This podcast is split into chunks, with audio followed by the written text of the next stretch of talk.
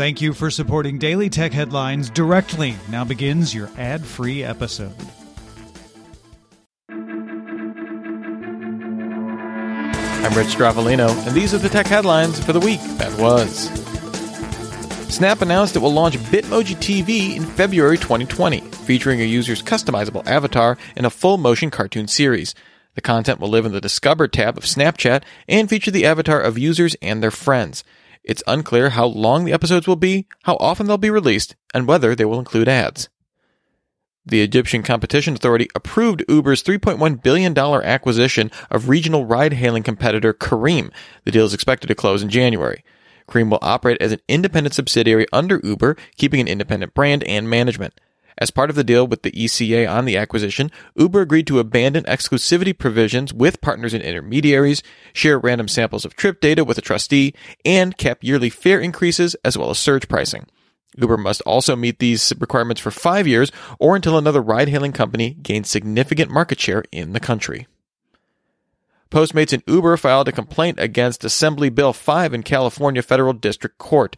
The companies argue that AB 5 violates several clauses in the U.S. and California constitutions, such as equal protection, because of how it classifies gig workers for ride sharing and on demand delivery companies without the exemptions it grants for workers who do substantively identical work in more than 20 other industries. AB 5 went into effect January 1st. The companies, along with two gig worker Coke plaintiffs, were seeking a preliminary injunction while the lawsuit is under consideration in response to the Federal Trade Commission's allegations that YouTube has been violating the 1998 Children's Online Privacy Protection Act by tracking children's data, the company plans to turn off comments, limit data collection on kid targeted videos, and stop showing personalized ads on videos when parent company Google knows that the viewer is underage. In response to YouTube, some 175,000 content creators have sent feedback to the FTC, demanding that the agency rethink its strategy, which they say unfairly cuts them off from revenue. The U.S. Internal Revenue Service announced an addendum to its free file agreement with the tax preparation industry, which provides for a free tax prep tier for lower and middle income households. The addendum now bars tax prep companies from engaging in any practice that would exclude their free file offerings from an organic internet search. ProPublica reported last year that Intuit had set its robots.txt file on its site to not allow search engines to index its free offering. The addendum will also require that tax prep companies standardize the naming of their free filing offerings and drop the prohibition on the IRS developing its own online tax filing system. The Recording Industry Association of America announced that in 2019, streaming music accounted for 80% of the US music market, with over 61 million subscriptions. This compares to 2010, when streaming accounted for just 7% of the market, with 1.5 million subscribers. Physical and digital album sales each accounted for 9% of the market in 2019, down from 52% and 38% of the market in 2010, respectively.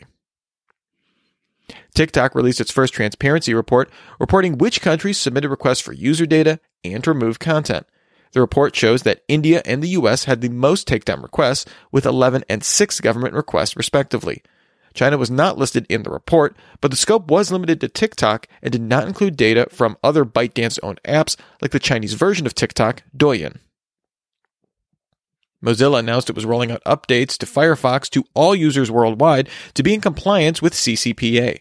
As of January 7th, users can now request that Mozilla deletes Firefox telemetry data stored on its servers directly from the browser, which includes information on how many browser tabs are open and the length of sessions. According to Mozilla's VP of Global Policy, Trust and Security, Alan Davidson, the browser industry doesn't consider telemetry data to be personal information since it cannot be directly used to identify a user, but, quote, we feel strongly that taking this step is the right one for the people and the ecosystem. And finally, Tesla will begin delivering its first Chinese made Tesla Model 3s to customers at the Shanghai Tesla factory starting January 7th. Tesla says its Shanghai produced Model 3s will be 50% cheaper per unit of capacity than the ones made in Fremont, California and Sparks, Nevada factories. Remember, for more discussion of the tech news of the day, subscribe to Daily Tech News Show at dailytechnewsshow.com. You can find show notes there and links to all these headlines there as well. Thanks for listening. We'll talk to you next time. And from all of us here at Daily Tech Headlines, remember, have a super sparkly day.